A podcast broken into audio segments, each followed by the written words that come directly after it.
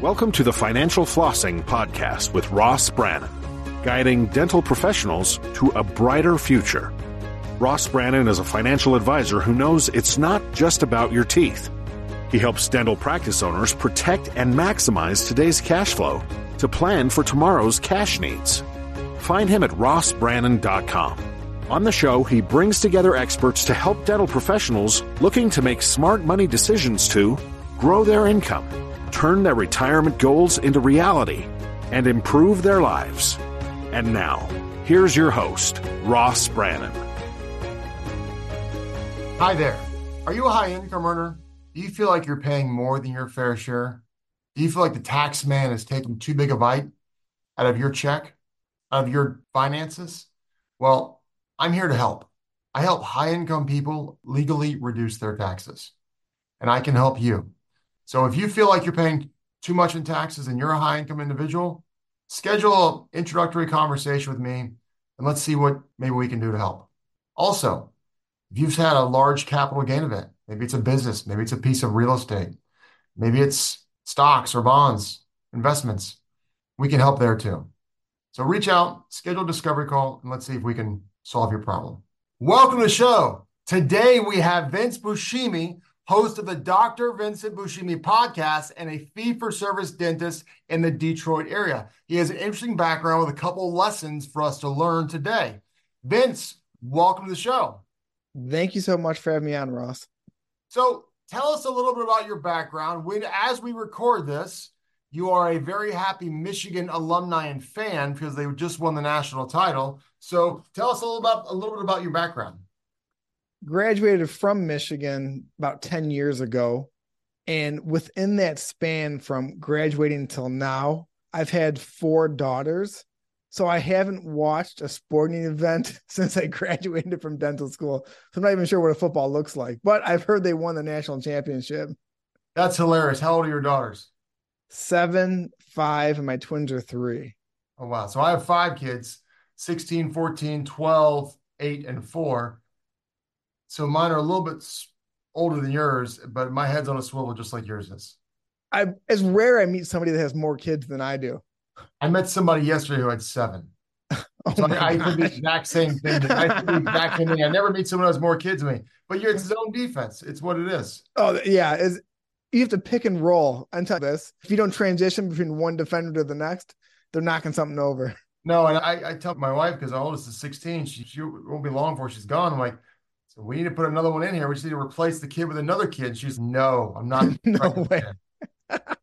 so, so anyway, so you went to Michigan about 10 years ago and you went to Michigan Dental School as well, right? I went to Oakland University for undergrad, which is in Rochester, Michigan. And then I went to Michigan for dental school. Okay, great. So you graduated and tell us what happened next. I graduated and I started working for my childhood dentist as his associate. Okay, great. And then maybe you've experienced this. You enter the real world and you realize you don't learn anything in school. No, school is a waste of complete time. You you learn a little bit of clinical stuff in dental school, but not a lot. Um, Barely. And you learn nothing about business. Uh, but college, I, am fairly anti-college, and so I have unpopular opinions on college. So this will get a bit interesting feedback. I don't really see the need to pay eighty thousand dollars to become a communist because that's what most college students are these days because they don't read history books. But anyway, so I, I'm to the point where I think a college degree doesn't have much value unless you're going to law, medicine, or engineering. And so obviously, dentistry is medicine, so you have to go but you don't learn enough to actually practice dentistry. From all the dentists that I know and talk to, they're like, you don't learn enough at all. It's not even close. And I couldn't agree more. And eighty thousand dollars a year to get a liberal arts degree to come out and be less educated than when you entered college seemed like a scam for me. I don't know that I would use the word seem, but that's a different topic for a different day. And I'm sure somebody's, I'm unsubscribing now. Yeah, I know. That's okay. You don't need them. Uh, but so you went to your childhood dentist and you realized, crap, I don't know how to do this. And you didn't learn what you basically need to learn in dental school. Is that right? Yes, I didn't know how to talk to patients. I didn't know how to handle my own personal finances. I couldn't handle my own emotions. I could barely drill in a tooth. It was like I was a baby again at 27 years old. Wow, like that was like a wake up call to the real world, wasn't it? It was because you. I, I Were always married at the grades. time? Were you married? I got married like a couple months after dental school, so I was engaged getting married.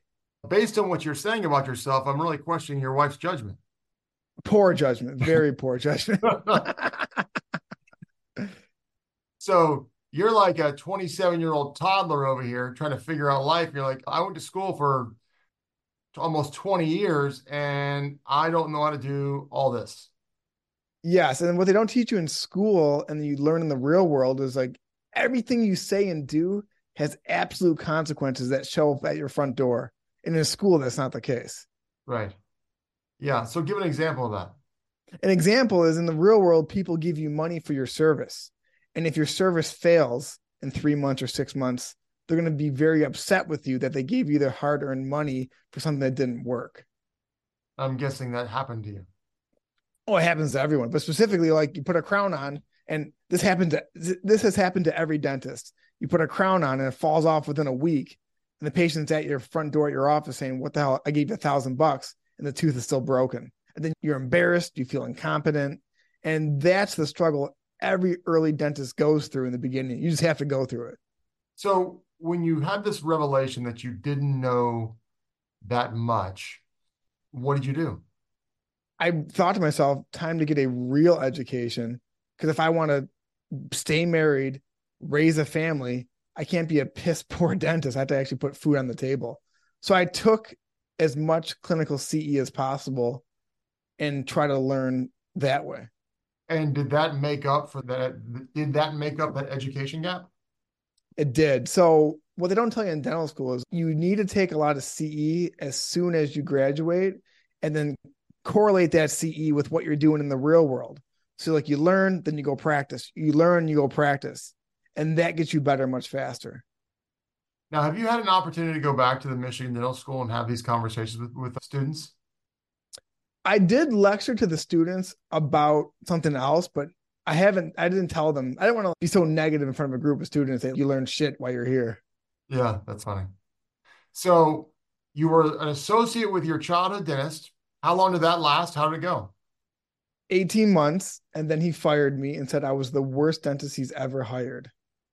Wow. Is that big? Had you started taking CE at that point? That was like when I was just phasing into it, where I was like, okay, I because when you're a dentist, you don't see your mistakes till they like come back for hygiene. So like you see your work you did six months ago, and you're like, oh, that looks terrible. And then if you stay, the longer you stay to practice, the more you see your failings early on. So about six months, a year into it, I was like, oh my gosh, I am not doing the type of work I'm proud of. And he noticed it too. And he didn't want to have me around because he was fixing a lot of my work too. Are you friends with him today? It didn't, I'm mature enough now to look back and be like, he was right with what he was saying. He was harsh about it. But when I left, I was like, what an asshole. Like, he gave me no mentorship. He threw me in the waters and I was drowning and no life raft to pull me back out. Have you talked to him since you were fired? No, he actually he got cancer and he had other medical issues pop up. So we haven't spoken since he's okay. had left. So after you were fired, what happened? I went to a clinic, like a pure Medicaid, 10 chairs, 20 people a day clinic. What was that like? It's difficult because you're doing a lot of extractions, which I had experienced in school, but the pace is difficult and the patient very fast pace. It's very fast. Very fast. It's easy to make mistakes. And the patient population is difficult to manage because they're all angry. They're angry because they're in pain. They're angry because they're waiting five hours in a waiting room. They're angry because they couldn't find the place. So you're dealing with angry people all day. And then to put insult on injury or injury on insult, however you say it, they're angry. Now you're giving them shots and you're putting them in more pain while you're taking their teeth out. So it's a very stressful environment to work in. But it really, if you focus on managing them and yourself, you can get much better quicker. So how long were you there? probably 18 months and I burned out. I couldn't see all these people in one day. But it was a good learning experience, wasn't it? Very good. I left on great terms with the boss. It just, I feel like I became like a dentist there. I like, Like, honed your skills there. yeah, like boys transition from like boyhood to manhood. I was like initiated into dentistry at that practice. So there, transition again. Where what happened then? Another, I went to corporate. I, I slowly climbed back up the ladder. Went to corporate, worked there for about a year. That was an HMO, DMO practice. Again, we didn't end on bad terms, but it just, I wanted to own. And you did. You saw what you did want to do. Exactly. But I'm always learning. I'm always getting better. And I'm never burning bridges between the people that employed me because they were opportunities. They didn't have to give me that opportunity. So then you said, hey, I want to own it. You want to own a practice, and you started. You got an ownership. Talk about that a little bit. So I got into a partnership because I had this illusion or this fear that I wasn't good enough or smart enough to own a business on my own. So if I had partners, it would spread the risk and I would be safer long term. But it was an illusion. Having partners was actually riskier for me. And unfortunately, my partnership, we exploded. We had a corporate divorce, lawyers, litigation. It was a huge mess. And well, then I ended up, because I know this is an area where it's really a teaching moment for other people. Talk about the mistakes that you made and the assumptions you made that didn't turn out to be accurate. your partners, it's rare that your partner cares about your well being. This is going to sound very cynical, but your partners, it's hard because there's four people owning one business and there's different personalities, there's different philosophies. And in the absolute end, the person who owned 25%, they want what's best for themselves. And they'd be willing to sink the whole ship if they're, I'm trying to be as vague as possible, if their 25% succeeds. So you're like competing within the company to make the whole company better, but it's it's hard for them to make a sacrifice to benefit the whole business, and then that makes it hard for you to make a sacrifice to benefit the whole business. And just like when a marriage goes bad, if you feel like they're not, if both people aren't putting the same effort in at the same time, the marriage fails too. Yeah, absolutely. Partnerships or marriages are hard work. You and I both know that. And I'm assuming partnerships are as well. Now, these partners or former partners of yours, were these people you knew or were these new relationships? I worked for them for an associate for a year. So Okay. I got to know them over a year. But like people can hide them true selves for a long time if you only work with them. So, how did it go south? Let's just say when you own a business with somebody, if somebody else is doing unethical things, you're still on the hook for it. That is correct. So I wasn't comfortable with what they were doing. They were comfortable with it. I brought it up and said, This is not a good thing for us to be involved with. And they said, Take it or leave it. And I just knew that if anything with the business was uncovered or it was just not something I wanted my kids to look at their dad and say, Oh, my dad was doing that. That's embarrassing. That's an unethical thing to do. So I split. Now, but you had a good contract in place, but it still cost you a nice chunk of money to, to end that business dealing. Am I wrong? You're correct. So my wife's an attorney. My father-in-law is an attorney. They write contracts for a living. So I had an ironclad contract. And I need all your listeners to know this. It doesn't matter if your contract is ironclad or written in crayon. You still have to take it to an attorney or to a judge or an arbitrator. And then that costs money. And you all you would argue over what's written down. So nothing is in stone when you go to the courts. And this ended up costing you well into the six figures to get out of this. Yes. I had to take a hit on my buyout price and I had to I probably spent 75,000 alone in lawyers fees and my wife is an attorney and she helped on the case and it still cost me that money with the other attorney. Wow. So you leave a bad partnership. What's the next move? Because if I, So- at this point, you've got to basically be like, good gracious, can I get a break? At this point I'm like shit, associateship I was fired, can't do Medicaid, can't do a partnership. My only option is to be a stay-at-home dad or own my own practice. So you said, hey, I'm going to start my own practice. started my own practice. Now, did thought you start from scratch or did you buy one? I bought a dying practice, and this has nothing to do with poorly looking at the owner, but he was 75 when I bought it. So it was a very, it needed a lot of work. I said, this is going to be for me. It was in the area I wanted to work in. And I bought it and said, let's go for it. All right. So the one thing you did when you opened up is you changed the fi- the financial model of the business. You said, "I'm going fee for service," which I think a lot of people would argue takes some guts to do because a lot of people are afraid of walking away from insurance. So I asked you why you made that that that decision. You said, "I can't live with someone telling me how much to charge for what I do." Yes.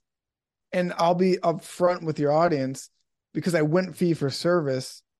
My wife wasn't working at the time because our kids were so young. She had to go back to work to supplement our income so we could keep living at the same lifestyle we were living at because I took that much of an income hit when I first went fee for service. So when you bought this practice, what percentage of the patients left when you went fee for service? Maybe 30%, 20%. It was partially fee for service when I bought it. So I had to transition maybe half the practice. And a bigger thing is, and younger dentists need to know this too, a lot of my patients actually died in the first couple years, not due to my treatment, but they were just so old. So Right. I lost a lot of people to the grave. Yeah, that's, that's interesting. Now you buy this practice and then you realize you're managing cash flow because you're fee for service. But then all of a sudden you start realizing a trend come fall. What happened? Everyone moved to Naples. So you had a practice full of snowbirds. yes. So- and I, I, I didn't even, my parents aren't old enough to be snowbirds. So I didn't even know that was a, a thing in a, in a practice where half would leave in the wintertime. Yeah, that's so all of a sudden now it's hey, your six month clinic is in January, and they're like, I'm in Florida. They're like, can you send my records to my other dentist? I was like, you have another dentist? Yeah, he's in Naples. So that's crazy. And so how did you figure all that out? Just experience. I really try to focus on then getting new patients and try to get people that are more 30s, 40s, and 50s. So how do you do that? So you buy a practice, it's very senior, then all of a sudden you it's very senior laden uh, practice. All of a sudden you realize after you buy it, half of them live in Florida half the time. And so they might be doing half their dental work down south. How do you attract a younger demographic, 30s, 40s, and 50s to your new practice? How did you do it? So my thinking was I have to go to where there's families and I have to go to where some of these families know me because it's hard to do get if you have a referral from another patient or they know you, it's easier to get them in. I went to my kid's school because there's a lot of my kids go to a private school and there's a lot of like-minded families at my kid's school. And I just I advertised, said, Hey, I'm a dentist. I treat my kids, I'll treat your kids like my kids. And a lot of the families from my kid's school came to my practice. That's great. And how long has it been since you bought that practice? Three years. The three years, and your revenue from what you've been doing has, has how, how much has it increased the last three years? when I dentists know this when they buy practices, the I feel like the collections are inflated in the last couple of years. Overstated, overstated because some of them are going to leave once the old dentist leaves. Yes. So I bought it at a certain amount and it dipped all three years and it has just come back up to where I bought it. So that and that's a natural challenge because of a natural attrition in a practice, and I'm sure there's lots of people have some frustrations with that type of stuff. But so now it's back to where you originally bought it, and then of course the goal is to take it further and further. Yep. So that's fascinating. Tell us a little bit about your your podcast because you know, tell us about what it was, what it is, and the whole story there. So it started as an in-person podcast and my whole goal So was you have to- a studio. Someone came in the office like Joe Rogan style. Joe Rogan with one one millionth of the followers. my my goal was to interview local business people in the area into my into my office and then convert them to patients, or interview my patients because a lot of my patients are business owners. to get more of a relationship. It never panned out. All I could get was other dentists to come in, but there's a limit to in-person interviews because it's just the area. Right. So it was just dental and business specific. But as it grew, I ended up dropping the dental part of it, although a lot of my listeners are dentists, and it's more business and lifestyle. And tell everyone um, what the name of the podcast is. Dr. Vincent Buscemi podcast. And what topics do you do you cover in the, in the, in the podcast? Everything. Like I just talked to a consultant, and we talked about moving from PPO to fee for service. But I, I talked to physicians, lawyers, bankers, all different professions on how these things can improve your life. That's fantastic. So, with, with everything that you've experienced over your, dare I say, short career, it does seem like you've gone through more than most in that 10 year window. What is some, what are some parting words of wisdom you would share? Dentistry is so difficult, demanding. You have to have something outside of it. Don't sacrifice your marriage for your practice. Don't sacrifice time with your kids for your practice. I would rather increase my income slower, but spend more time with my family. Because at the end of all of this, I'm not going to look back and say, I wish I had a thousand more patients. I always think I wish I had more time with my family. So do not lose sight of what's really important, which is your family and your kids, not your stupid practice. Absolutely. So true. So hard to realize in today's world, but so true. Vince, thank you so much for coming on. Look up the Vin, the Dr. Vincent uh, Buscemi podcast to, to learn more about Vince and, and subscribe to his podcast. Thanks so much for coming on, coming on, Vince. I really appreciate your time. Thanks, Ross. Had a blast. You've been listening to the Financial Flossing Podcast with Ross Brannan. This has been another episode of Financial Flossing with Ross Brannan, guiding dental professionals to a brighter future. If you liked what you heard, consider subscribing wherever you listen to podcasts. For more on Ross Brannan, visit rossbrannan.com. Ross Brannan is a registered representative, of Coastal Equities Inc., and investment advisory representative, of Coastal Investment Advisors Inc. Investment advisory services are offered through Coastal Investment Advisors Inc., and securities are offered through Coastal Equities Inc. Member FINRA, SIPC, 1201 North Orange Street, Suite 729, Wilmington, Delaware 19801. This podcast is a part of the C Suite Radio Network. For more top business podcasts, visit c-suiteradio.com.